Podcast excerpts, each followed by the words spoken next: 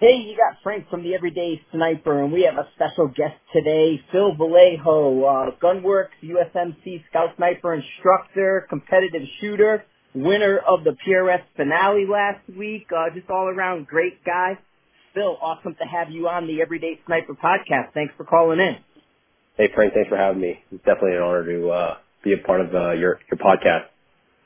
I, I'm I'm a huge Phil fan, man. I'm I'm I'm on your side. I'm definitely a fan of everything you do, from the, uh, the little training video stuff, the the little nuggets you put out, um, the the the fundamentalist Phil, everything that that we see about you in person, social media, and in competition. I think is something people should look at as a role model. Hey man, I I appreciate that. Um, you know that that definitely means a lot in the sense that I'd say about three or four years ago when I was you know uh, a scout sniper instructor down at uh, you know scout sniper school and trying to find my bearings into the civilian side of the long range. I, I definitely look you know to you and sniper side for a lot of uh, my foundation or just uh, not really foundation but a, a uh, just a reminder of like, okay, you know, even after the transition of getting out of the Marine Corps, like this is still being taught, if that makes sense, right? You know what I mean? Yeah, Because I could, as I dove into the competitive sport, I could see how stuff started to get lost. And I'm sure we'll go down that, that rabbit hole here, uh, shortly. But yeah, no, I, I again, I, I, uh, give give the guys a background, like you did come out of the Marine Corps, you were an instructor on the West Coast over there, and and at what point did you decide to jump into the competitive side? Because you did that before you got out, and and and what was the hook for you? Yeah, so, uh, background on myself real quick. Um, Joined the Marine Corps in 2007, uh, straight leg infantryman. Um, I'm a state baby by trade, so what that means is as soon as I, as soon as I graduated, uh, the ITB, you know, went to my unit, first time 4th Marines, and they were, uh, I actually just posted about this today. They were holding a screener, scout sniper screener, you know, and I was like, well, that sounds fun, right? I played, uh, I, you know, I played sniper on Call of Duty a few times. nice. And they kept talking about this indoctrination. I was like, man, what what is this indoctrination? Right, at 19 years old. Uh, fast forward three day gut check, and here I am in a, in a part of the Scout Sniper community. Uh, ended up loving the job. Uh, became, became actually went to, through school in 2011, uh, where I graduated and uh, became a Scout Sniper instructor in 2015. Did that for three years. Got out just this past April and landed a job with Gunworks uh, as their lead instructor. But to uh, go back to your question about what uh, hooked me is, um, you know, in 2015 I had I had done a military competition with uh, another one of the instructors. It was uh, down in uh, Arkansas, the, where the National Guard sniper school's at, And Yeah, that's a good school actually. that is super solid dudes out there.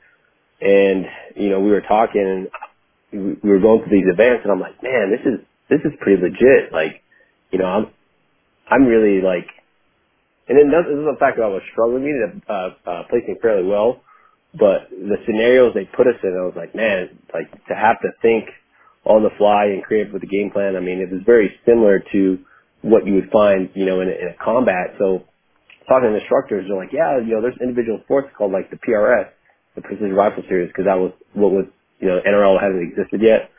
I was like, civilians actually do this for fun? And they're like, yeah. You know, a week later, I'm on sniper side, you know, buying accessories, buying a gun, you know what I mean? And then really for me, it was to put my money where my mouth was as an instructor, right?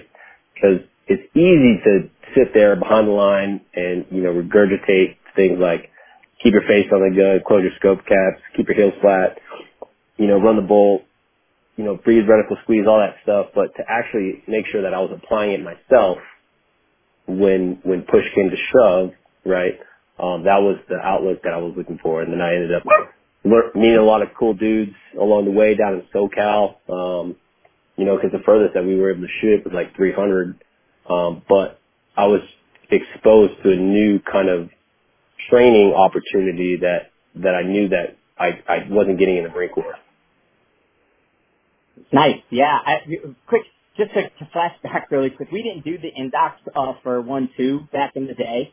Uh, I, I actually got my slot to sniper school uh, out drinking in New York for the reopening of the Statue of Liberty. Nice. So, so it was like, you know, hey guys, I'm from the Northeast. I'm from that area. Let's go out drinking. And uh, oh, by the way, I want to go to sniper school. Here's a beer. That's awesome. And they're like, and they're like, okay, dude, you can go. And at least, so, at least you're honest, right? There you go. Y- y- Yeah, well, that was the thing is that at the time it uh, uh, with Henderson, he kept his word. Like, what are the odds? Like a sergeant is going to keep his word to a PFC, who on this little, you know, Tiger Cruise float up from North Carolina to uh, New York City, he, he- he's going to say, "Yeah, okay, PFC, you go to sniper school," and, and he, he kept his word, and that was that to me was the biggest deal, you know. That's actually pretty cool, right? I mean, uh, you're on you're on the way back from uh, uh deployment. It was uh, um, Reagan was reopening the Statue of Liberty, and they Ah, did okay. a tiger cruise, and they were having a dog and pony show up in, Nice. up in Manhattan and stuff.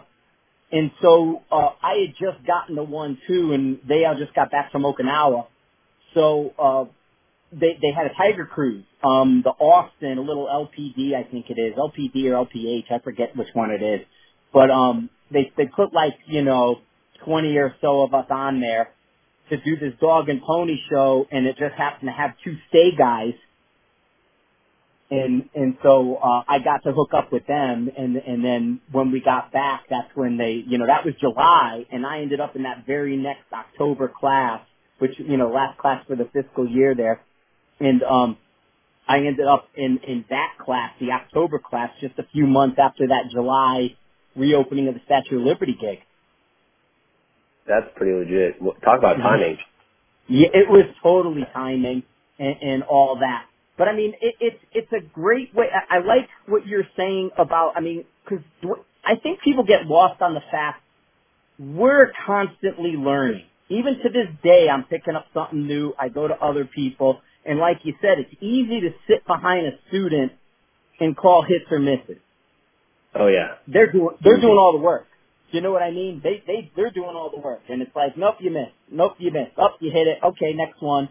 So you, you, there's not a lot going on, but then it's the people who go out and try to e- expand on their um their knowledge base, try to widen that out and get that foundation as as, as wide as possible. And that's something that I see you doing that I don't. It, it doesn't happen across the board with everybody. There's always going to be that 10% where that sort of happens. So I think it, it, it, it was such a great thing. And I, I remember when you were transitioning out at SHOT Show, I was talking to you then and trying to get some people, but you can see the hunger and the passion, you know, kind of behind your eyes there. And, and it's translated to, you know, come this, you know, full circle this year, you pull out a win at the PRS finale. And not that Yeah. you pulled it out, but you know what I mean? That you, you've gone that far I mean, because the stuff we do in the Marine Corps, it, it, and you could tell it better because you're you're more up to date than I am. It's night and day to the competition side and the civilian side of shooting. It, it's it's more about getting there and getting home. And what what would you? I I usually tell people the shooting part might be ten percent. Yeah, it's funny. I, I, I just posted this also too on my page about that the ten percent of of what a lot of America thinks of what snipers do. Right? You see movies like Shooter, you know, American Sniper, uh, this actual sniper movie, right? And you see, you know, five to ten percent of the job, which is a I, what I call the the sexy stuff, right? Guys behind a sniper rifle, you know, sniping and whatever the case is. But you know, sniper school is is more than that, or, or just our job in general. You know what I mean? And that's a huge difference between Army snipers and Marine Corps Scout snipers in the sense that you know our, our you know our main job is yeah to provide precision fires, but majority of our job is taking up conducting reconnaissance, you know, understanding uh, how to support the, the the infantry squad and stuff like that. So you know, Yeah, I mean, You know, the- I don't know if to- you to- guys still use the term. We always said we were the eyes, ears, and trigger finger of the battalion commander. No, absolutely, right? So we have to understand, we have to understand how to gather information, uh, what we're looking at on the battlefield and stuff like that. I mean, a lot of our job is pretty boring. And, and that's what separated a lot of you know, the men, voice of the men, right, is, you know, a, a guy would tough out a three to five day screener, no, no big deal. But the real work started when we, when he actually got to the sniper platoon and it was like, all right, this is what we're doing 90% of the time. Sitting on radio watch, on glass, staring at absolutely nothing, right? And that's when guys, right, started Yeah. to fall apart in the sense that like, man, I didn't, I didn't sign up for this. I signed up to be on the freaking sniper rifle. Well, guess what? You know what I mean? Like that's not, that's not Yeah, yeah. Here, here's the radio. Start carrying it. Yeah, right. like, and I, I, I enjoyed the radio just for us because I felt I could get in more trouble with the radio. Um, there was a lot more like, you know, uh, damage to be caused if I had the radio with me. And, and, and it's funny because I, I, I kind of remember, and I may have told the story on the podcast. We, we're, we we were coming back. I think it was an Okinawa thing or something, and we were doing this off a boat mission. You know, uh, hit the beach, you know, hedgerows and then beyond kind of thing. And and we we did it instead of as STA as being the sniper teams, we did it as STA being a platoon, just like a regular line unit. yep. And so we were acting like a platoon on this day, and I had the radio, and we, we came up, uh, up uh, across this um, this sort of like roadblock OP vehicles and all this stuff. So I jumped down on the radio and calling up, and it's like, you know, hey, you know, we got a uh, enemy over here, the vehicle. This is what's going on. You know, what do we do? And and on the other end of the radio, they're like observe, observe and report. And, and and me, I'm just like, wow, observe and report. So Sergeant Hall, you know, yells down, Galley, what what do they say? Fire them up and bring them in. we took we took all their stuff. We come rolling in back to back to the unit with their Humvees. These guys hot tied in the back. All this stuff, and they're like, "What are you guys doing?" And here's me with the radio walking away, hiding my head, laughing. You know, and, and it's like, "What? We weren't supposed to shoot them up? Oh, sorry, wrong wrong thing." Um, but to me, that's I, I didn't mind carrying the radio as small as I was because I felt I can get in trouble with it. Yeah, no, I, uh, I, I gained an appreciation. So when I, when I first, you know, joined the sniper platoon, my first two workups and, and deployments, my billet was the uh, team radio operator. Um, so I gained an appreciation for understanding, you know, why, you know, why comm is important. You know what I mean? Because that's essentially your lifeline. You know, when when Yeah. shit hits the fan, Yeah. right? So, um, not only that, you know, your ability to, you know, call fire and and and uh, and you know have close air support. I mean, uh, at the end of the day, I mean that would cause a lot more damage, you know, and destruction than you know a a, a 7.62 by 51 round. Right, right. And and you know we used to do and and we kind of we we sort of perfected it, uh, you know, going into team spirit where- where. And and again, this was all games on that part. None of the none of the raid stuff because the raid stuff, you know, which was when I with the combat action, kind of more similar to what you guys do now.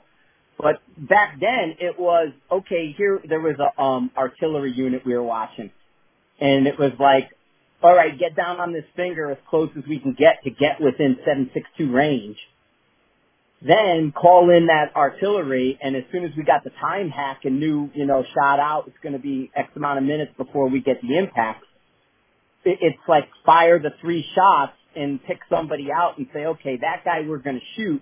And as soon as we end up shooting them, you know, then the artillery rains in, and now we Yep. can get away yep. you know, and so that was the one part, but you, so you're doing all that kind of training and then it goes out the window and the next thing you're on a ship and you're doing a raid and you guys were end up a lot more sort of, you know, out and back and, and coming in from raids.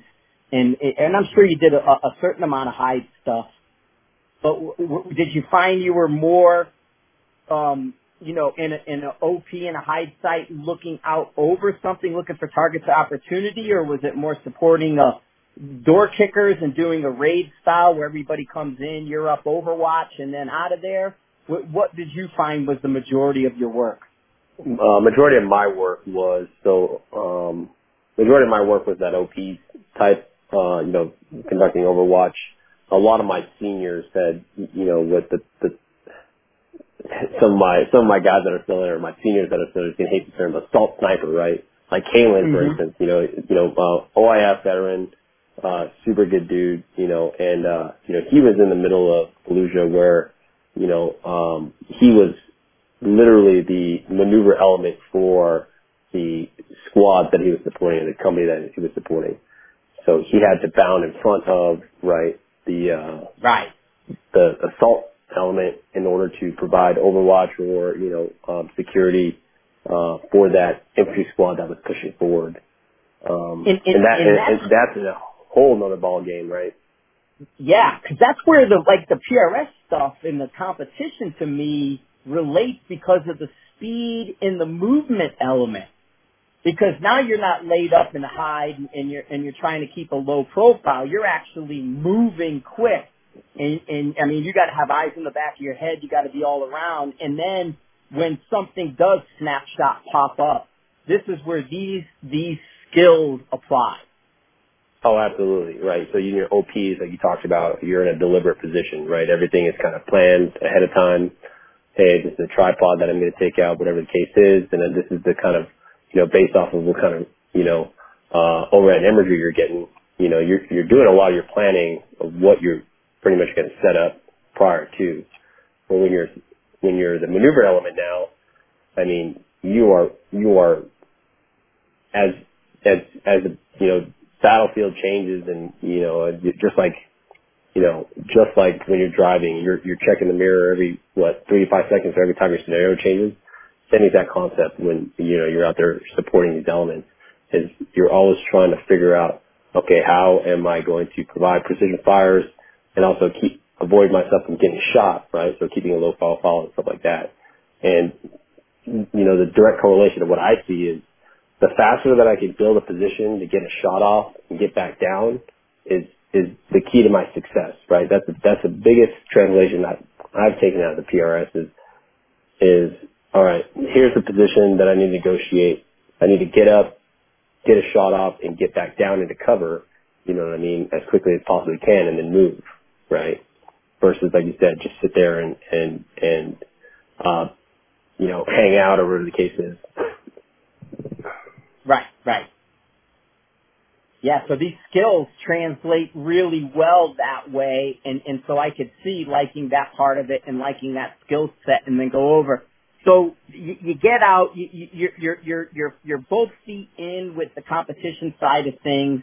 You you you get picked up with Gunworks, and you're doing the training for them and um, you know, I, I I I've mentioned several times I really like the mix of the the competition you put on up there for Gunworks when you were the match director. How you did one side was was a bit PRS and the other side was more Hunter. Because I mean, Gunworks does go back to the Hunter style of things, but your your the crossover is is evident. You know, I mean? you light rifles, but but bulletproof ones that are all the best calibers and things like that. So you can either go something, you know, the 6.5 PRC type or down to the 6 millimeter Creedmoor, but very similar in how they're building these rifles that they'll work in the field or in competition. Yeah, so jumping into this, jumping into the in the civilian side industry of long range shooting, or just in, in shooting in general, I always wanted to stay true to my roots of of why I started shooting long range in general, right? For the in, the practical application of of carrying a rifle uh, in the defense of the nation. You know what I mean? The, the way Cannon puts it. And now crossing over to now being a, a instructor for a hunting company. You know what I mean? Now I'm still applying almost the same type of um, fundamentals, as you will, it just in a different mindset, right? Because now these these hunters that I'm teaching, they're not, you know, they're not they're not looking out, you know, they're for two-legged critters, right? They're looking for four-legged critters, whatever the case is, and, and they want to extend their range or just be comfortable at that at that distance. And I wanted to make sure that when I when I ran my match, that you know it stayed true to the hunting roots, and then not only that, but I stayed true as a match director, as a as an instructor and, and competitor, that the the route I feel like the Precision Rifle Series and the National Rifle League was created, you know, was to, you know, see how well you, how well the rifleman you were at that at that farther ranges. You know what I mean? Mimicking a lot of the sniper esque type tasks. You know what I mean? It, right. In, in in a sense, you know, you would say that it's a game now. And, and, it, and it is, right? And, and, and that's what I've, I've, I've started to realize, like, okay, not everyone wants to be a sniper. Not everyone wants to be a hunter. People want to play the game. I can do all three. I can play the game, I can be a sniper, I can be a hunter, right? Yep. But as an, ins- as an instructor, I want to make sure that all of the newer shooters that are coming into the sport understand that, you know, you're not going to take a, a, a 25 pound rifle out to a hunt with you. or, you know, take your hunting rifle and try to, and shoot your 25 pound rifle the same exact way. It's not going to happen. Right. You're not going to put that many rounds through it in that short amount of time. Yeah, yeah. I mean, even right now, I've got, you know, with, with how I'm teaching and, and and what I would like to call modern day marksmanship, right? I've, I've learned that from how you know, the biggest thing, you know, I reiterate is recoil, understanding recoil management, right? Your body position and the way you set your positions up is, is important to manage recoil because when, I'm sure the way you, when you went through sniper school, you worked in the shooter spotter pair, right? You know, you're, Yep. you're, you're relying on your spotter to give you your wind calls and give you corrections and stuff like that. Well, with the evolution of warfare and, you know, when we were in Iraq, because we're overwhelmed with of firepower most of the time because we're undermanned or we're just working in small teams, every gun was in the fight. So that kind of like, oh, shooter observer mentality like went out the window. Yeah. You know what I mean? So Mhm. I know I, that I had to rely on just myself to spot my own impact. And that's very similar to what the PRS does and, and or PRS and NRL when you shoot those matches is you need to be able to have accountability around so that you can make the appropriate correction to get back on target or have the desi- desired effects on target. Same exact thing for a hunter, right? Mhm. When a hunter takes a shot, right? And and, and it's funny because a lot of shooters, and a lot of hunters, especially my older, my older they, none of them are too cognizant about recoil management prior to them coming to my course. They think because of the effect of recoil, they should become they come off target because of it. Right. That that You that know part of it's a given. They don't understand you can mitigate that. exactly. So It, you know, my it, my goal is to open that uh, to open that avenue for them to see that okay, you know, as long as you position your body right, apply pro- proper fundamentals, that you can not only sometimes spot your trace, but you can have accountability of that round after that rifle recoils and you recover from it, so that you can make the appropriate correction in the case that your first shot wasn't successful, whether it be a bad wind call, your, you know, your uh, bad trigger press because it slipped, whatever the case is. Um, but yeah, go ahead. no, go ahead. You're there. You're all good. Um, no, Oh I, I agree, and, and and I was just gonna say part of it. I think I've been trying to um clarify sort of my position on certain things because it comes off as you know the opinions on some ways, and you see this with your little short videos that you do when you when you brought up the free recoil side of things because of, of your little nugget video, and I I I think that the the misconception of what we're trying to demonstrate comes from the fact that we are working as current instructors and we look at the big picture just slightly different than the guy who just, you know, I'm paying my money, I'm going to a match, I want to be a top 10 guy at the match, and then I'm out of there. You know, where we look at it where, you know, I don't know if you see this happening for you maybe on a smaller or one day match. It happens with me all the time. You see a guy struggling, you never met him, don't know who he is, and then he's all jacked up, not hitting anything, and all of a sudden instructor Frank comes in and starts talking to him, and so now your mind is out of competition and into instructor mode. And I think that's where some of the fundamentalist conversations that we talk about, some of the things you mentioned in, in that free recoil discussion that you had, that there's a difference between coming at it from a strictly competitor standpoint versus coming at it from a instructor wanting people to be a little bit more well-rounded. And and do, do you do you see yourself falling into that? Well, I'm a competitor first, but uh, you know this this isn't really that big a deal. Wait a minute, I'm going to be an instructor for a second to help that guy. Oh man, I, I'm.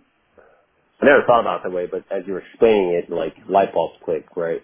Um, when I go to matches, my goal is to see how well I'm able to do as an independent shooter, right? Um, because I've been, you know, I've been to I've been to matches where you know we're super squads, whatever the case is, and it, it's nice to to see other shooters and the way they game plan. But for me as an instructor, I feel like I'm an instructor first.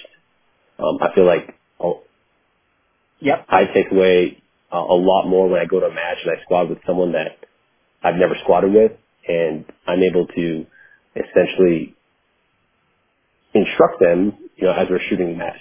Because I, I think for me, you know, placing high in a match is, is a bonus, right? But my real, like, kind of like, you know, victory comes with like, hey man, I appreciate you taking the time to, you know, work with me and, and I've seen, you know what I mean, an improvement in, in myself, whatever the case is. Cause, you know, ultimately that's what's going to, you know, that's what's going to sell my stuff. Because at the end of the day, that I'm an instructor, right? It's like, okay, why would you want to come to Phil Velayo's long range class over whatever his ca- whatever the case is? You know what I mean? It's like, well, Right. I saw Philip at a match, and he, you know, I saw him take three or four struck, uh, you know, guys on the side. You know what I mean? Um, and and I just like teaching. You know what I mean? Um, I enjoy teaching. Uh, when I go to the range with other people, I end up just teaching anyways. Like I don't get any kind of practice myself other than demonstration. But going back to your original question, yeah, there's, you know, from an instructor standpoint, there's, you, you have to have a building block approach when you're coming into this. It's very technical discipline. You know what I mean? Um, in the sense that it's like, it, in a way I look at it is, uh, uh, and I actually talked to this, uh, about this to Kalen in my last podcast, like going to the gym, right? When, you know, January 1st, when people start going to the gym, result motivated. They hit that one, two week mark. They don't see instant results, so guess what they do? They give up. Right. And, and, and I think that's where the sport is at in the sense that, you know, they, they get a six Creedmoor, or they, you know, they, they gear chase, whatever the case is, they go to match, and Yeah, they gain chasing themselves one, calibers, chasing gears and yep, scopes and they gain themselves maybe one or two. They go from a 40% shooter to maybe a 60% shooter. You know what I mean? With, with hmm gear chasing. And then now, you know, they're still, I mean, they're still in the pack. plateaued. Right, they're Exactly. plateaued because they're they're still, and then that's when they start hunting down that next one. That what's the next caliber? I got to Right. more, but maybe I need the Dasher to bring me to the next level. But meanwhile, they like you said, they plateaued at that sixty percent mark. So Yep. coming from that that side of it, kind of to, to educate some people here, uh, what do you see as a basic training package for somebody who might be listening out there? What are what are you know three or four things you think they should focus on? Throw gear out the window. We're not even going to worry about our gear. But what three elements or four elements are you out there practicing to get from where you were, say, a, a month ago to, you know, winning the finale? So what, what, let's shortcut somebody. What did change, what changed in your training now that you have the experience behind the matches, you have the experience of the Marine Corps, which are fundamentals, but so now you want to become the best shooter you possibly can, but your time's limited. So where are you putting your focus when it comes to training and drills? Uh, so the, you know, biggest focus that I, that I did, you know, was, um, really, you know, ha- hammering down mechanics of, of my, my position building, right? Of, and going, I mean, I hate to say it, but you know, going back to the basics, right? Understanding things like, okay, keep, and this is why I record myself, you know, to, to rewatch my videos and stuff like that to see where I can improve. So, you know, my, I shot 400 rounds, uh, like maybe like 350 or 400 rounds of 308 prior to the, the PRS finale. I think a 308 is a great training round. It's a very good starter, um, in the sense that it doesn't you know, you know, we have Kestrels and, and, and great ballistic softwares out there that at the end of the day, it's still going to calculate your win. So I don't think a 308 makes you a good win caller, but the 308 definitely exploits a lot of your positioning. You know what I mean? That's a Yep. huge part of the sport, right? Is, is understanding, okay, when I build a position, I've got two factors to, to, to uh, understand, right? Uh, stability and recoil management. It's a give or take. When I have a lot of influence in that rifle with, you know, a, a shooter input, I'm going to have a lot of wobble. That's just, it's just the way it is. But what I'm also going to be able to do is manage that recoil to see that spot. You know what I mean? But, hmm you know, with, with this, with this sport, you know, you can't drive into that rifle thinking that you're going to shoot a 2 MOA target off your belly. You know what I mean? So it's like, okay, so I'm going to take a little bit of that human influence out to minimize that wobble, to sacrifice a little bit of recoil management. So that's the art for me in understanding position. Um, So and that's you you know, you you like that's a, the basically the dwell time of the 308 that it's it's slower coming out of the rifle. It's more recoil pushing back and moving your position around. On top of that, how fast can you get in and out of that position stable enough to manage the recoil with that heavier recoiling rifle that has a longer dwell time. And then when you go to your competition gun, you find that your wobble zone shrinks up. oh yeah, my wobbles are because I know that I can get away with a little bit more of my positional, right, with a lighter recoiling rifle. You know, my, and that's why I was confused why guys build three, uh, two, two, three trainers. You know, I have a two, I, you know, I'm a victim of it too because it's a lot cheaper but I feel like it doesn't it doesn't do you justice because even a two two three is a lot more less recoiling than a like a six Creedmoor more or whatever the faster case coming is. out of the barrel. Right, right. Yeah. So No, that makes um perfect sense. That so you're you, you, so what you're saying is don't go for the the trainers in that direction. Stick with the 308 as the trainer because you want it's it's I guess it would be swinging a bat with a donut on it, right? So you're you're putting the weight on the bat, and then when you take it off, now you got that good crisp swing that you're looking for. And, and rather than saying, well, I'm going to take a wiffle bat and I'm going to practice with a wiffle bat, and then I'm going to try to compete with a modified wiffle bat. Yep. So That's a great that analogy. yeah, I think that's good advice for people. You you know to to, to kind of look at that, and I, I think the video is one of the best tools we can use. I, like you were saying, I I watch myself because whenever I shoot I shoot my own video for the online training lessons and the different stuff that I do, any of them, I'm looking at it and I'm looking at my technique, and there's tons of times I'm throwing away footage because I'll do something fundamentally wrong. I mean, it may be something I'm tired and I close my left eye and I'm sitting there with my left eye, you know, cranked shut because I don't have my glasses on or something silly and I'll go, ah, I can't show that video because it just looks fundamentally bad. Yeah. It doesn't matter if I hit the target, if I did whatever. I want to get rid of it. And so is, is it little stuff like that you're looking for in the video that you shoot? Oh yeah. So, you know, uh biggest not the thing eye is closing, but small stuff. oh yeah, small stuff. Like so the biggest thing, you know, is is is, is breathing. Um, you know, and, and I, I I'd like to bring up trigger control, right? Um you know, I'm guilty of a of a 12 ounce trigger, right? But because I feel like I've mastered a a two to three pound trigger in the sense that that two to three pound trigger is now continuing to handicap me if I try to bring it to a match. Yeah. You know what I mean? Yeah. So you know, let's let's let's talk about you know just, trigger control and follow through here. And if, you know, a lot of guys go back to that shortcut. You know, they think that okay, I'm going to run away with a 12 ounce, 8 ounce trigger. You know, at these matches, and what ends up happening?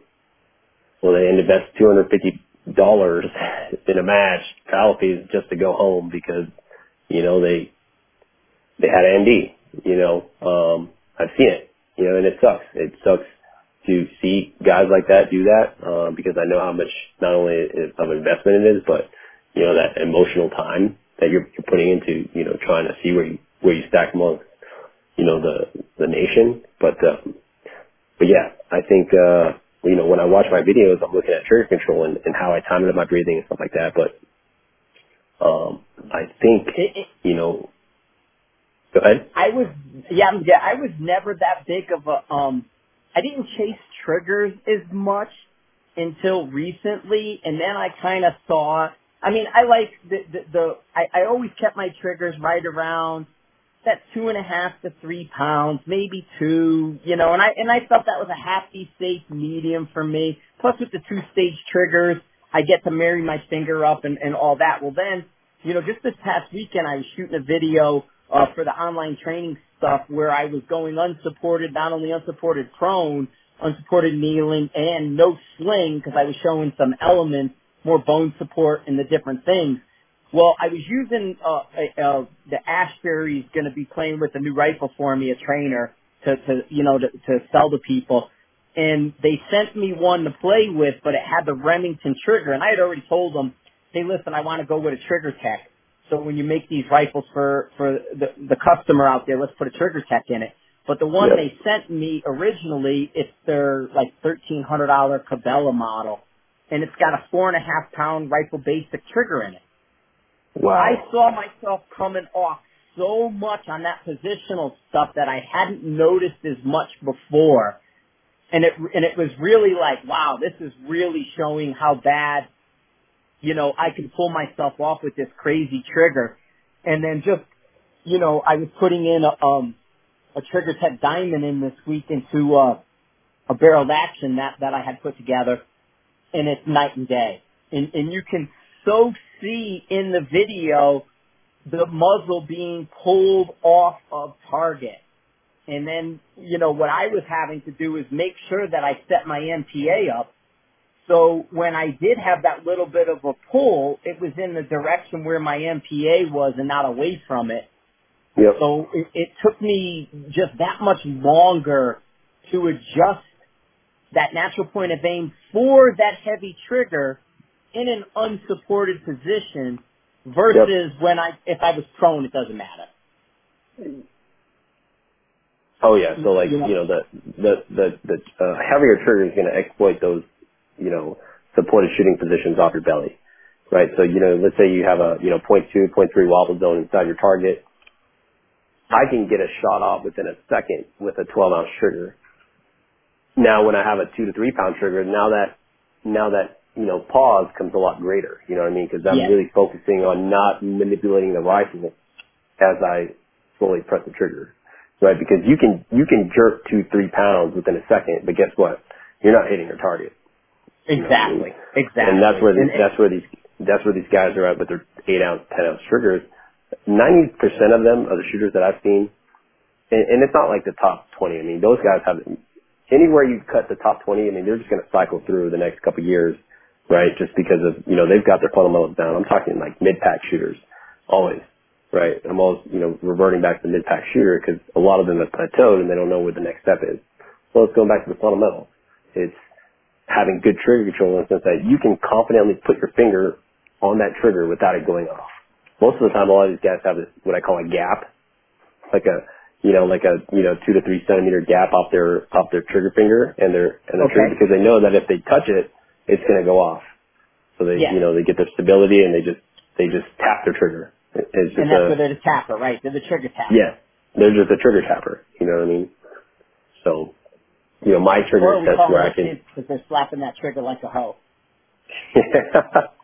yeah. So you know my trigger is set to where I can put my finger confidently on it and engage and and and feel it and it's not going to go off. You know what I Yep. mean? And I do that. I do that whether it's a 12 ounce trigger or whether whether it's you know a two and a half to three pound trigger. But yeah, I, And, I and think go, go ahead. yeah, um, and I think that's you know where I I, I want the I listeners to actually, I realize shot, I, I just shot a two ounce trigger and, and you can marry up to it. It sucks, but you can't do it. that's insane. Uh, a two ounce what was that? Was that a TriggerTech?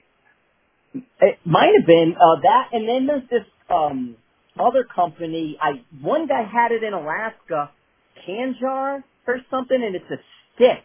The trigger's just a little um a, a, a, almost like the size of one of those bigger paper clips, you know, like a, a, a the, those big fat paper clips. Yep. That's all that trigger is, a Kanjar, and it's like two ounces or something. I'd have to find it. Wow. I I would I wouldn't believe that too. That's insane. I mean that's it, it, it no slam firing. No, it was that. It, it actually worked. I, I don't know. Um, I I want to say, like I said, it's like this. I think it's a um. Oh, I can't. I'd have to find the name. It's a weird. I think it starts with a K. But it it gets down there, and then the trigger tech. I did shoot a TriggerTech that was super light. The Insight guys were running it on their uh their 26 pound rifle. You know, he had a two ounce trigger it, it took a bit to get used to it, but then I kind of found myself getting used to it, which I thought I would always hate that stuff. And I don't recommend it until you kind of grow into it, and which is why I like the two ounce triggers better, or not the two ounce, but the two stage triggers better, and lighten up those just so you can get that contact like you're talking about and not have a um an ND. But um, you know that that's just what it is. But yeah, there's some crazy triggers out there but I find myself exploring them more and more now that it's going into so much positional that you have to. And, and it's just, it, it amazes me, like with you in, in Caylen's conversation, with the NPA stuff, that how many people really don't recognize the NPA part of the equation when they are off their belly better than 60% of the time. Oh yeah, I mean natural point of aim will you know understand it, and and that's the thing, right? When you when you see guys like myself, Caitlin, you, you know, on these social media sites, you know, or whatever the case is, you know, we're always we're always coming everything at from a fundamental standpoint because, like you said, you know, we're going back to instructor mode, not competitor mode of a mindset, right? So as an instructor, I'm using words like natural point of aim, bone support, muscle relaxation, right? Uh, you know, natural respiratory pause, natural point of aim, all that stuff. You know what I mean? Versus other shooters, right? They're just, you know, they're just trying to figure out how to get that wobble steady, and, and their goal is to hit that target, Yeah, right? yeah. And they, they can And- and- achieve and- that, but you know, they, they don't know, they don't know, they don't know how they're achieving that. They don't know the route to get there. And I think that's where you and I and Cameron come in. Is like we know exactly how to get to that route of breaking it down in as systematically as possible. Understand if you have good target acquisition in the sense that you know you square your body up and you line your body up with your target. More times than not, when you come into your field of view, when you bring a rifle on your shoulder, you're going to see your target. How many times do I see not only just hunters, but you know competitive shooters get so zoned into building their shooting position, they're looking at the position when they look up, or they, they don't even look up. They, they build a position, go straight into the rifle scope, and then start scanning for the target. Like ass backwards, right? It's like, why not you just keep situational awareness of where the target's at at all time? That way your body is already set naturally to where your target's at. And then, you know, you bring the rifle to you. Yeah, find it with your eye, kill it with the scope. And I always show people that, that how, you know, with our hunter vision, our predator vision, we're looking straight at the target. We don't take our eyes off the target. And then we index and cut that target with the muzzle in to get Yep. into our position, depending on how, you know, we, we, what kind of position. But basically, we're, we're, we're, we're indexing our body towards that target. We always have our eyes on that target. And then we're pushing the rifle in towards it and, and bringing it to us and kind of meeting these all together versus trying to build a position and then look up and go, where was my target? Yep. Right. And, and, and that's the thing is like these, these, I mean, it's something as simple as that. These guys are like, you know, that's why they don't have good, that's why they have such a, what I call bad wobble zone and they revert to this, you know, free recoil or whatever we want to call it, right? And, and that's, that's what is, it's funny is like, I think I demonstrated on my video a, a true form of free recoil, right? And I, and I think a lot of people starting getting triggered in the sense that, well, that's not how it's, it's done. I was like, well, this is my interpretation of what free recoil is. You know what I mean? And I said it in my video loud and clear. You know what I mean? Regardless if you do it or not, if you, if you grab the rifle, okay, you know, you're, you're mitigating recoil some, some other way. But the only influence that I had on that rifle was the fact that it was sitting on the prop and I, my, my hand was, or my finger was on the trigger. and, and So- that we when it spilled over from the Facebook stuff spilled over to Sniper's Hide, and several of those guys came over from there, we totally realized that none of us were saying the same thing. Their idea No. of what they thought we were saying when it came to free recoil was different from what they were executing. And then, you know, we had one vision in our head. They had a different vision and then the, the just the, the terminology crossed paths. And it's like, no, that's not what I consider free recoil. That's just lightly kissing up to the rifle and, and, and keeping it balanced in the center. This, where I'm, you know, holding my thumb on the back of the trigger guard and I'm not touching the rest of the stock, you know, that to me was the free recoil side of things. Yes, and and and you see those shooters out there, right? Um, and, and I'll be honest, you know, when I shot the PRS finale, you know, there was there was I'd, I'd say about uh, four to five percent of the shots that I took that I I didn't have accountability, right? But when I negotiated stage and I had a game plan in my head, the very first thing was that I'm going to get in this position, I'm going to free recoil it, or I'm going to just, you know, whatever. Obviously, the best intent is to, to, to build the best shooting position as possible. But to go back to uh, Brian Morgan's quote, you know, him and I had a conversation the other day uh, online. It's like, you know, sometimes the most stable position is not the most fundamentally sound. And I Right, saw that, right. right? I, I built a compromising position and said that, and I got it on video and I'll post it, right? I'm not, I have no shame in my game in the sense that that rifle goes off and I come off target. You know what I mean? I have the conscious decision to shoot that target, so I'm not having an ND, but, you know, because of the effective recoil, because of how I was positioned behind that, that rifle, I didn't see, I, I I thankfully got hit on it, you know what I mean? But to me, like, that's not okay, right? In Right. the sense that I'm, I'm going to try to figure out a better way to negotiate this position so that I can see that impact. Because I'm, I'm not going to sit there and tell, you know, one of my students like, oh, you need to be able to manage recoil and then not do it myself. You know what I mean? do as I say, not as I do. Oh, w- Right. hey, you paid me, right? Yeah. Um, So, it, and, it, and, and, and like I said, I think it's really just a diff- uh, coming at the same thing from a different place.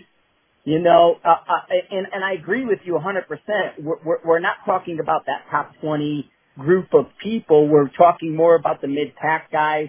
We're talking more uh, about people who've plateaued, who are looking to go to the next level, who may not have the ability to drive an hour away and find matches, or may not have the ability to go to their local range and, you know, there's 10 PRS guys practicing there that they can slide in and learn something with. Maybe they go, their local range is only 200 yards and they don't know what to do. You know, they're by themselves. They don't have a network behind them. So I think a lot of what we're saying, you know, is, is, is sent to them, but then we get the other people who, who kind of intercept that, that call. And then the next thing you know, it's a debate. Yeah, and, and there's a lot of naturally talented shooters out there, you know what I mean? That, in, in a sense that they've only been doing the sport for a few months, for, for years, and I mean, they're at the top, right? Um, and, and it just clicks for them, just like anything else. Um, but And a lot of end of those the- guys have a I- I- support network, have a, have a network around them.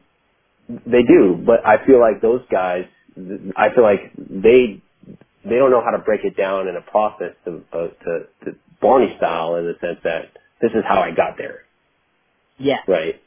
And and that's what I found is you know with me and and you know having from you know I've, I've trained you know students from 19 years old all the way up to 80, right? The oldest the oldest student I've had so far going through a Gomer's class is 80. You know what I mean? So that in itself, you know, understanding body mechanics and understanding the human mind of, of how they receive information and, you know, breaking it down to the lowest level so they can understand it is, you know, me as an instructor, that's kind of what, that, I mean, that's what I do, you know what I mean?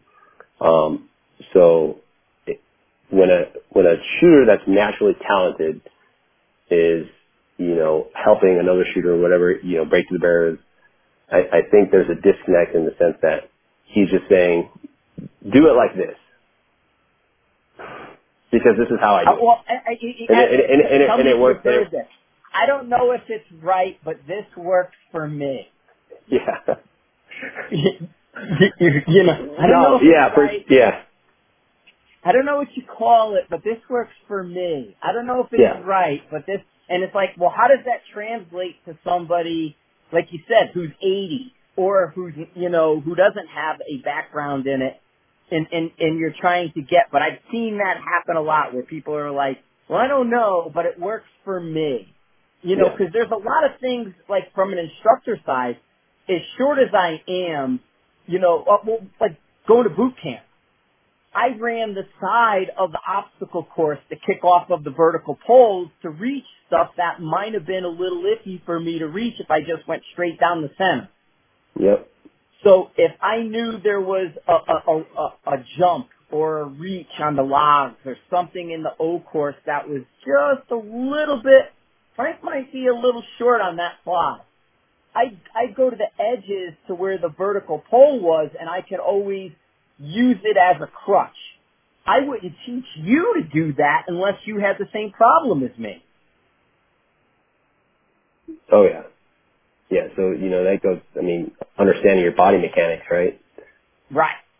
You know, because there there's a lot of stuff that because of my height that's not going to translate well universally, and I always look at the way to translate that trigger. You know, the fundamentals translate universally, and Yeah, that's ex- kind of exactly. where That I think that's what we're trying to. That's the message that we're trying to portray. Uh, portray right. is the the fundamentals will will carry on. Or, you know, whether you're yeah, whether our audience is someone that's you know four foot ten or someone that's you know uh, you know seven foot. So it's funny that you say that. When I was an instructor at sniper school, I had Navy SEALs come through my course. They they were freshly graduated BUD/S. They they weren't seasoned yet. Uh, we were trying to reestablish a, a relationship back with the SEAL community uh, because a, uh former scout sniper that was in the SEAL team, uh, who I actually went to school with, you know, he came up and he was like, hey, you know, talked to the staff so I see, he's like, hey, I'd like to get some of my my my uh, my team members to you know Marine Corps Scout Sniper School.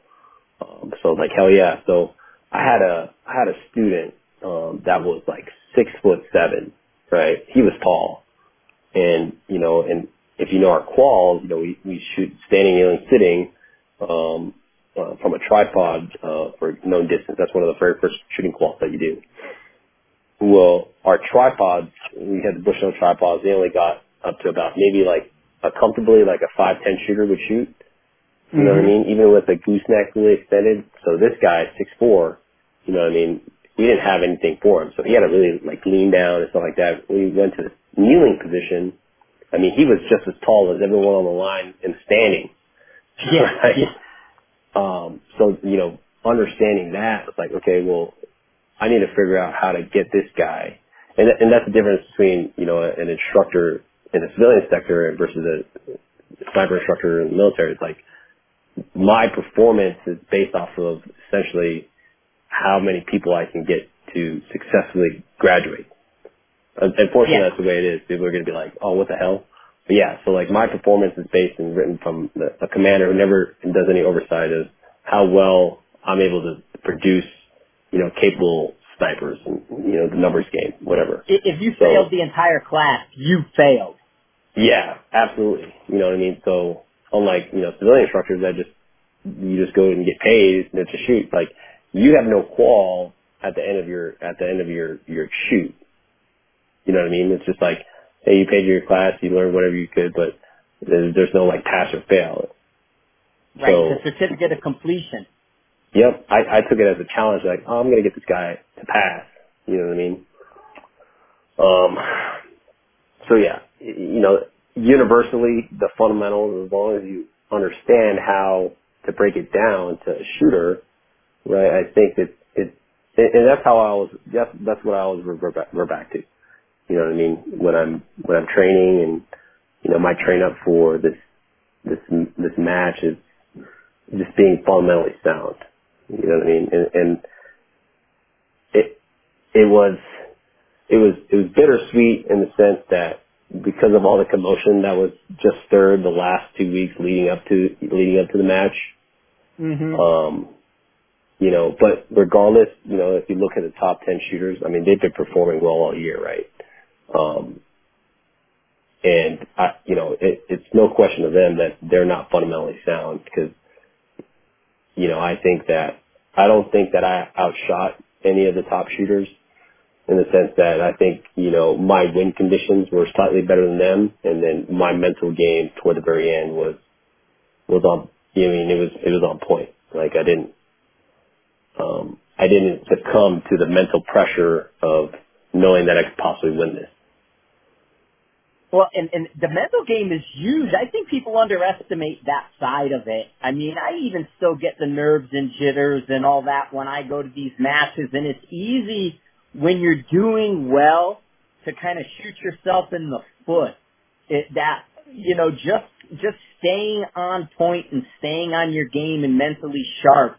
I mean, that's where you, your physical fitness level comes in, your nutrition comes in, because that's what feeds your brain and and I, I really think that that mental aspect of it, especially because it's so highly competitive, it it will give you that little extra edge.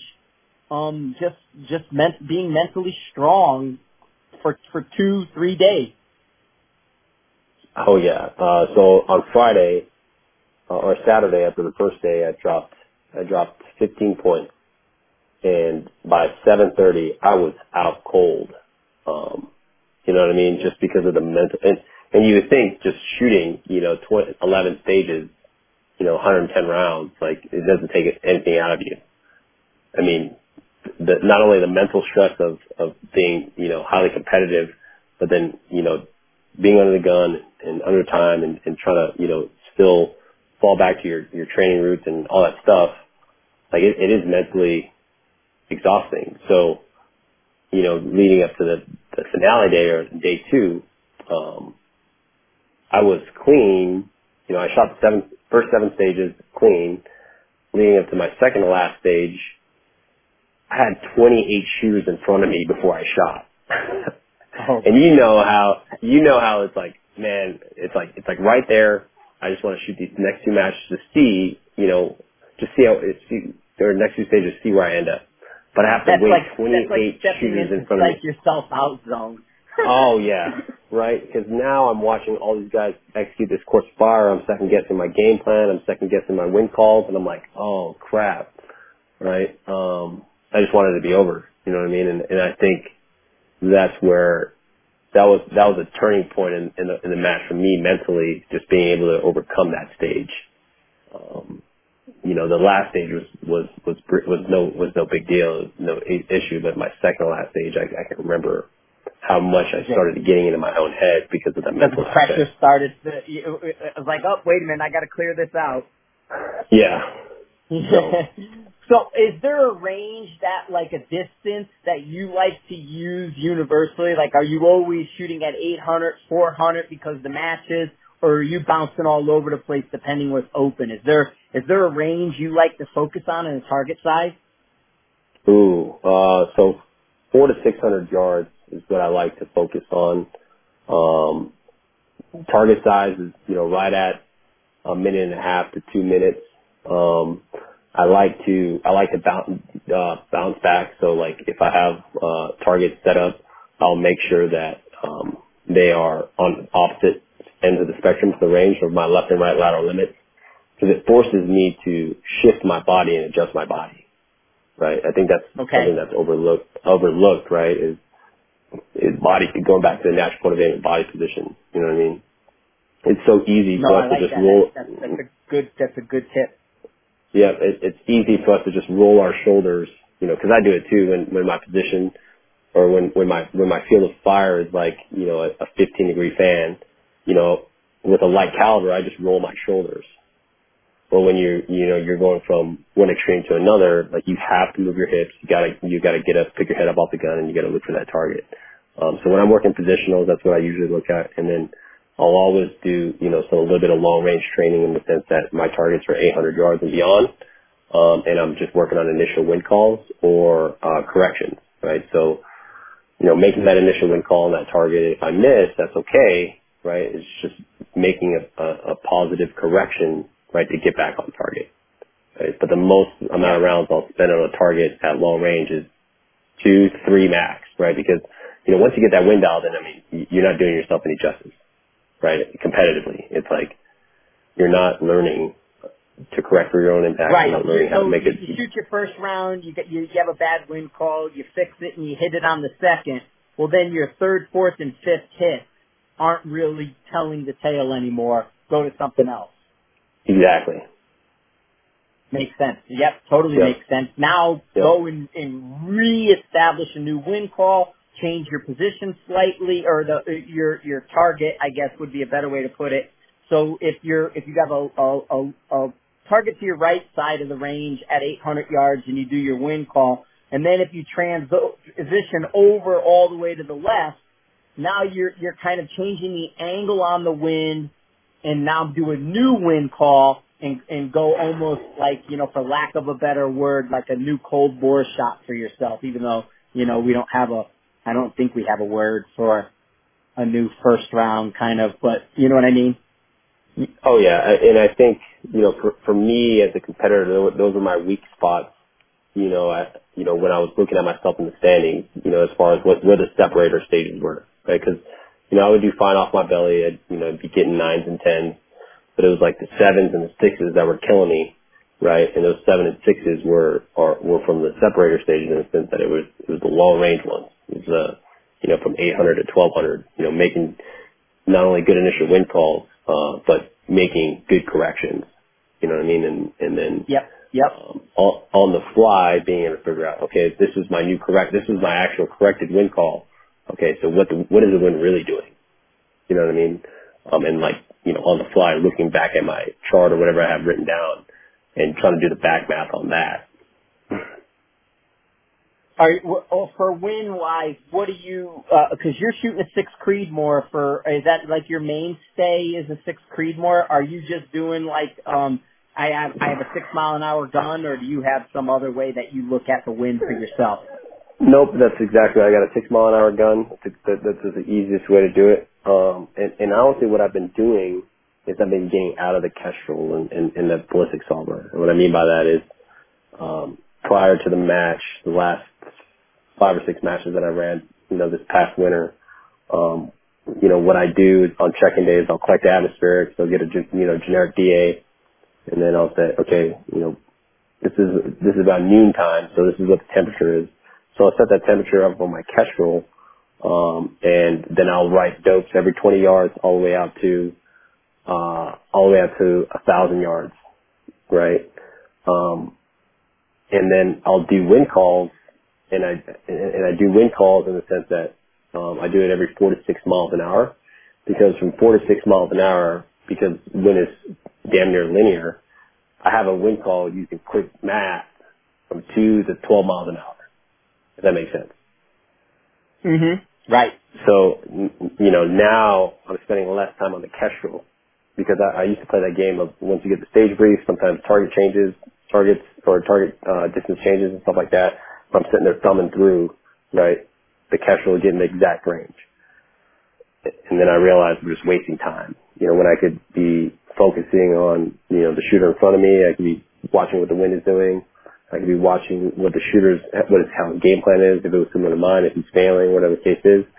Um, so I, I, I started removing myself from the Kestrel to the actual uh, execution, right, and, and relied on my, my, my hard data. But yeah, I used a uh, six mile an hour gun uh, method in the sense that yeah, if it's six miles an hour full value, um, you know, it's going to be my range to target in the middle. Gotcha. No, that's good stuff, man. It's all what we've been talking about on here. I, I mean, I think there's a lot of really good negatives or uh, positives, all this, and I didn't want to go into the negative side of things. I don't know if you saw, um, just because we're, we're, you know, kind of cruising up on the hour, and I don't want to keep you too dang long, uh, though I'll keep Yeah. you as long as I can. But um, I, I spoke with Shannon Kay this week, hashed all that out with them, um, you know, because he took over on Monday morning of the PRS.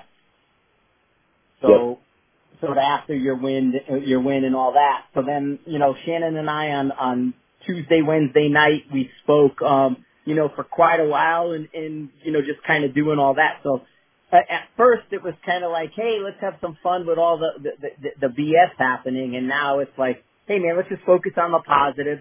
Let's go and, and look at that. It's a new year, new season for everybody. Let them do their job. And he's already making good, big, sweeping changes. And I'll talk more about that later um, in a different podcast. And I'm going to get Shannon on here to do a podcast. But I, I, I think that th- what what you're talking about is, is is really the meat and potatoes of what people need to understand. That it's not chasing the gear like you mentioned three, four times already. It's it's it's the type of practice you're putting in. It's that focus on the fundamentals, especially if you found yourself as plateaued and and you want to go to the next level, and then it starts to work on the little tips and tricks that help in a in a specific stage versus trying to rely solely on sort of that, you know, well, I'm going to do it this way because I saw that picture and that's successful. Well, every little situation should be slightly different. And when you have that good background on the fundamentals, when you, when you have that ability to understand cause and effect, you can then adjust. And, and I think that's a mainstay of what we're trying to say, that we're not speaking to the top 20 guys. We're speaking to the mid-pack people.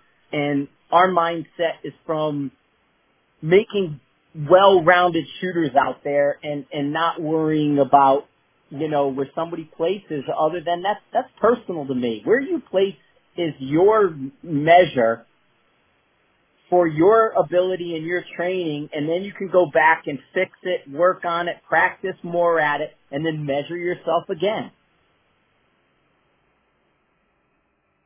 Yeah, I, I mean, you hit the nail on the head. Like we're we're not out there, you know. And and sometimes I I think I our message might seem abrasive in the sense that you know we're we're we're we're trying to say that the you know fundamentals is the only way. You know, I, I get it. Yeah.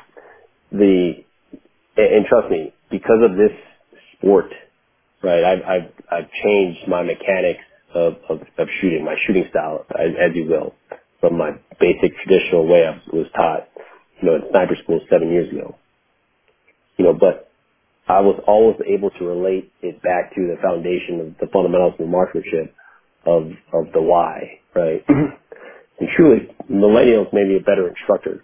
And I say that because, you know, those suckers ask Yeah, why you, all the time. you know that I didn't want to. That that word's been coming up quite a bit, and I and I hesitate to use it. Um, but it, it it does seem like it applies, and it's funny to to kind of see you use it there because I do see that they are asking us to change sort of the verbiage you know, how, explain to me that in a different way. And I think that's where you, like you said, the abrasiveness comes in because we're used to, you know, we're used to dealing with the Marine Corps where, you know, F-bombs and this and there is no feelings, you know, everybody's Yeah, there is no the feeling. Yep. and, and now we deal with people with feelings, you know? And that's the thing is like, I mean, um, you know, I, you know, I try to articulate it as, as, as professionally as, as I can, right? So that you understand. Um, but, you know, it, it, and it's hard to convey stuff over, over social media, right? Um, as far as, you know, the way you're, the way you're, you're trying to put your message out and stuff like that. Um, but everyone that see me at a match that, that's known me, you know what I mean? That is, that is far from what it is. Like, I just want No, it, it not only not only sense. yeah not only the support to succeed, but you know my main goal as a as a you know former scout sniper instructor is to is to put myself out there so I can show my peers, my our other peers in the scout sniper community that are still in the fight, you know, you know, bring down that that that guard and be like, hey man, it's okay to put your your ego, you know, check your ego at the door and, and just come out to one of these matches to see how you do, right? Yeah, there's don't not- be there's- afraid. there's- Don't be afraid Don't be afraid. Don't exactly right. You know, don't be afraid to have a bad showing. Nope. Like when I first showed up to a match, I got my ass kicked by freaking doctors and engineers and lawyers. You know what I mean? And I and I came in there with a big head, thinking I was hot shit, right? And then it, you know, somewhere in mid pack or even below mid pack, whatever the case is, but that gave me the motivation to be like, all right, never again. You know what I mean? And, and, and yeah, maybe that's just, just 10% of us, but I think if I, if, you know, even if it's just one person that I can be like, you know what, I, I got into this sport because I saw him doing it and he didn't give a fuck, you know, whether he, excuse my language, whether he, you know, was successful or not, he still put himself out there because he saw the training value out of it. You know, yeah, I mean, that, yeah. that I, one I, I, person I is, is more than the other. That's so my first match. This like this type of match. I went and did a. I did a little thing. I did a Badlands match. Um, 2000, maybe 2001 in Oklahoma. And, you know, it's like Marine Corps background, even though I had been out for a long time and, and, you know, terrible rifles, the whole thing, real, you know, like a 700, 20 inch 700 with a, a six power, uh, Leupold on it with a mill box. And, um, I thought I shot it and Terry Cross was there. And Terry Cross was shot. And I don't know if you've ever shot with Terry Cross. I have shot with Terry Cross. Yeah, my very first match I shot with him. Super It, solid dude. it, seeing him, like, even just run the bolt at that time, it was like, you know, humbling on so many levels. At the time, I mean, Terry was on top of his game. He's unbeatable. He was winning stuff left and right. And, and to watch him operate was like, you know, so humbling. But instead of, you know, in, in, instead of, you know, getting all uh, butthurt about the thing, it's like, no way, man. I'm, I'm, I'm gonna be like that. I'm gonna get that much better and, and yeah, I got this foundation and all that, but now I have to be better. Go out there and lose. I mean, I tell people, go out there and lose three times bad. Then figure out what you need to do, what you're gonna look at, where the equipment's gonna fall. But focus on the, the, those elements that are important and and that's why I like you know like you said that one and a half to two MOA targets, that 400 to 600 for that practice on the positional stuff, 800 and beyond to get your wind calls and move that around. I mean, there's really really some good information out there. It's just having that plan and sticking to the plan, which you've talked about four or five times already saying, well, the plan in my head, well, this, you know, I go out and I do this. You have an actual plan and and and I think that's a, a um you know that's something that people have to look at. Yeah, I, you know, and you know, moving forward, I, I think you know with with 2019, it's going to be. I mean, you talked to Shannon. I haven't I haven't talked to Shannon, but you know, you know, both the National Rifle League and the Precision Rifle Series are are are, are going to be you know growing this sport, right? Uh, and, and I look forward to seeing what 2019 just you know with advances of technology and stuff like that. You know, because I mean, aren't you messing around with some pretty cool stuff uh, for 2019 prior to Shot Show? Always, yeah, always, man. I mean, some of the Yeah. laser stuff coming out. I mean, unfortunately, you guys aren't using that, but there's some really good kit happening out there. Um, I mean, even just look at like the MDT chassis. Yep. Look how it's not expensive, but it gives you that ability to go into like three different types of directions if you want to go. and you know stuff like that and and and the, there's there's really I mean we're in a golden age of precision rifle right now. Yes, we are. I mean, if, you think about seven years ago when I, well, I feel like seven years ago, and this is what I was just regurgitated to me, uh, ten years ago when I first came into the community, you know, we had Schmidt Benders and M48 5s. I mean, the Schmidt Bender was the best thing that ever happened in the Marine Corps at that point in time. You know, I mean, we went, finally went to Mills Mills and understanding that game, you know what I mean? And I love your your article on Mills versus MOA and why, understanding that it's an angular unit of measure. Stop thinking about it and stop thinking about the linear distance because it doesn't matter. I always I always revert back to that article when I'm teaching my students because they're all wrapped up. And maybe because my students are a lot older, right? Because they're thinking in inches. Like you don't have to think in any inches anymore, man. There's there's a, there's a reticle three inches away from your face that that speak that yeah, speaks to you in an angular unit of measurement. So well, and it matters, yeah. man. And, and, and I'll tell you what, some of the old guys are hard as nails, dude. Too. They don't bitch. Like, how many of the old guys do they show up with like the rum hunting rifles and go through a whole class? Like, holy cow, I wouldn't want to take that kind of punishment, man. Oh yeah, yeah, yeah. They, I mean, they're they're they're for sure. I mean, they, they have that old school style of shooting, and they're just used to getting beat up, and it's like, man, you can a- a- achieve the same exact thing with the six five Sigma over here. Yeah, yeah. but th- those guys So- are hard as nails, man. So you know, Yep. good on them for doing it. We'll, we'll be those guys in a bunch of years. I remember when I shot this I'm already getting up there, man. AARP already sends me letters in the mail. Do they? Yeah, oh yeah, dude. I'm over that. I'm past that age now. I'm already getting that crap. But no, this is cool, man. I don't want to keep you too long. We got a good hour into the can and stuff, a little more. This, I think, this is going to be telling, and we'll do it again. Make sure this is all, you know, sounds great. Which uh, hopefully this app works well for me before the new uh, TriCaster comes out. Um, that I'm going to grab that I could do the phone stuff. But uh, I, I think this is a good first opening to introduce everybody to, to what you got going on, and, and again, congrats on that win. Um, the Gunwerks stuff, uh, plug yourself with Gunwerks. Uh, I, I know that guys can probably go online and get your class schedule out of Gunwerks. You are the instructor for those, those guys. So, um, you know, if it's just on their website, or I don't know if you have a dedicated website for the training side, but give yourself a plug. Yeah, so uh, just go to uh, www.gunwerks.com, go to our training tab, and you'll see all of our course schedules for 2019.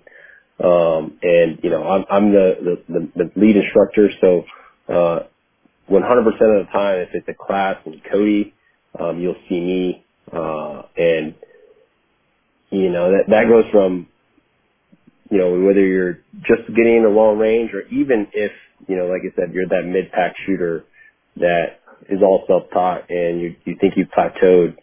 I'll, I'll tell you what you know uh, what a one to two day class will do for you, you know, in regards to understanding your own body mechanics, because that's that's essentially what I go over. Uh, Nice. the meat, meat and potatoes of my of my instruction is understanding your individual capabilities and limitations and how you could use that to your benefit. No, that's awesome. I, I, I look forward to the to the the new season. I'll try to get out and shoot some stuff in between the training classes. Uh, I'll definitely try to make it to your match again and work around that. Uh, the Cody one, the Gunwerks match you got going on. I, I I really enjoyed the two sides of it because it it works on that side that I don't do as well on. And then you know my day two was twice as good as my day one, but I was yeah I was kind of crawling through day one with my neck and shoulder. I didn't want to tweak it and then screw up the entire weekend, so I went really slow. But it was a really well balanced, well rounded match. Um, I, I think he did an awesome job. There was, you know, no drama, no downtime. Uh, the, the, the squats were fun. We had a really good time with everybody, and and so definitely look forward to more of your stuff for 2019. Yeah, thanks, Frank. Yeah, I appreciate you coming out, and and again, uh, thanks for having me on this podcast. Uh, you know, I'm a I'm a big fan of your podcast. You know, you and I are on the same page, so yeah, I, I think uh, 2019 is going to be a, a good year, and I'm looking forward to uh, shooting with you um, one of these days. Yeah, we'll do more, man, and we'll, I'll definitely try to get together and find when you're out. Even if NRL match, PRS doesn't matter. We'll, we'll definitely try to fit in a match so we can squat up together. That'll be fun. Yep.